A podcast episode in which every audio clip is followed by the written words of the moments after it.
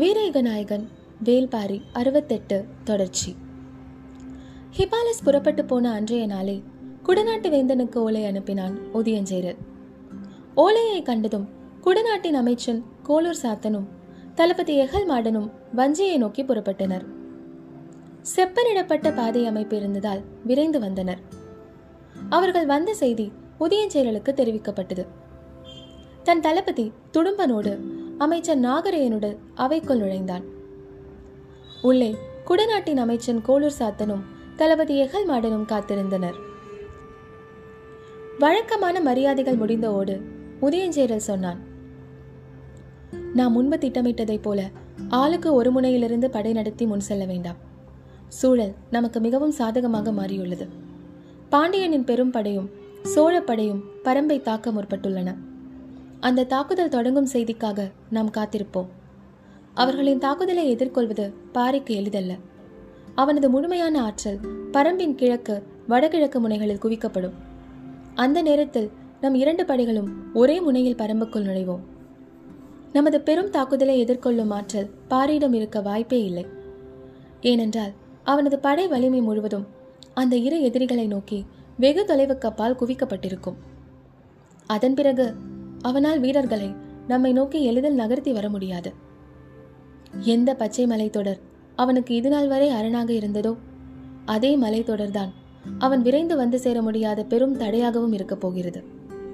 கிழக்கிலும் வடகிழக்கிலும் இருக்கும் தொலைவோடு ஒப்பிட்டால் சரி பாதி தொலைவுக்கு நாம் உள்ளே போனாலே போதும். நடுமலையில் நிலை கொண்டு விடுவோம்.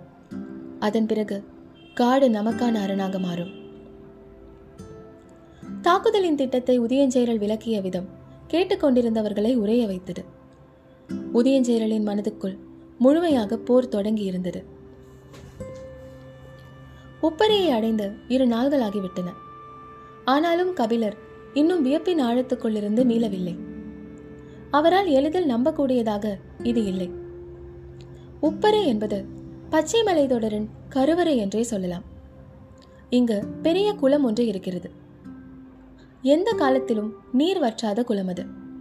இந்த குளத்தின் நீர் உப்பேறி இருக்கும். இந்த மண்ணிலும் உப்புத்தன்மை மிக அதிகமாக இருக்கும்.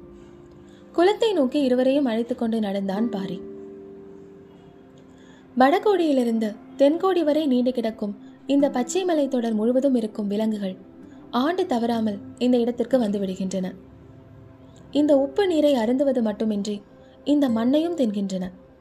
ஏன் என்பதற்கான காரணம் இன்று வரை புரியவில்லை. விலங்குகளின் நோய்க்கான மருந்தாக இந்த மண் இருக்கிறதா? அல்லது ஈனும் காலத்தில் இந்த மண்ணின் ஆற்றல் அதற்கு தேவைப்படுகிறதா? இப்படி எதுவும் எங்களுக்கு தெரியவில்லை. ஆனால் பச்சை மலை தொடரில் இருக்கும் எல்லா விலங்குகளும் இந்த குலத்திற்கு வராமல் இருக்காது. இந்த குலம் பற்றிய அறிவு அவற்றின் குருதிக்குள்ளே இருக்கும் போல. தலைமுறை தலைமுறையாக அவை இந்த இடத்திற்கு வந்து இத்தண்ணீரை குடித்து இந்த மண்ணை தின்றுவிட்டு செல்கின்றன. குருதிக்குள் உறைந்திருக்கும் நினைவிலிருந்து மேலெழுந்து கொண்டிருந்தது பாரியின் சொல். அவன் மேலும் சொன்னான் ஒரு வகையில் விலங்குகளின் தாய் நிலம் இதுதான்.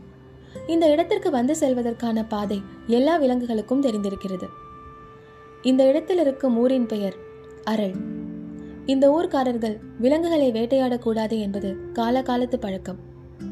பரம்பில் உழவு செய்து வாழ்வது இவர்கள் மட்டும்தான். இவர்கள்தாம் ஆதியிலே உழவை கண்டறிந்ததாக சொல்வார்கள்.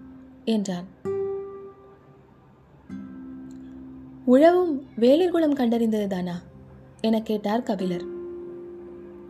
இதற்கான விடையை நீங்கள்தான் சொல்ல வேண்டும். ஆனால் ஒன்று எனக்கு தெரியும். விலங்குகளின் தாய் நிலமான இந்த உப்பரை பரம்புக்குள் இருப்பதால் தான் பதினான்கு வேலிர் குலத்திலும் பரம்பின் வேலிர்கள் முக்கியத்துவம் கொண்டவர்களாக மாறினர் என்றான் பாரி. அதனால்தான் வேலிர்குல செல்வங்கள் அனைத்தும் பரம்பில் கொண்டு வந்து பாதுகாக்கப்படுகின்றனவா? என்று கேட்டார் கபிலர். பரம்பு அனைத்தையும் பாதுகாக்கும். இந்த காட்டின் செடி கொடிகளையும் உயிரினங்களையும் காக்கும் பொறுப்பைத்தான் மனிதர்களாகிய எமக்கு இயற்கை அளித்துள்ளது. சொல்லியபடி குளக்கரையில் மண்டியிட்டான் பாரி. என்ன செய்யப் போகிறான்? என்று தெரியாத திகைப்பில் கபிலரும் காலம்பனும் அவனை பார்த்திருக்க. நீரருந்தும் விலங்கினைப் போல குனிந்த முகத்தினை நீருக்கருகில் கொண்டு சென்றான்.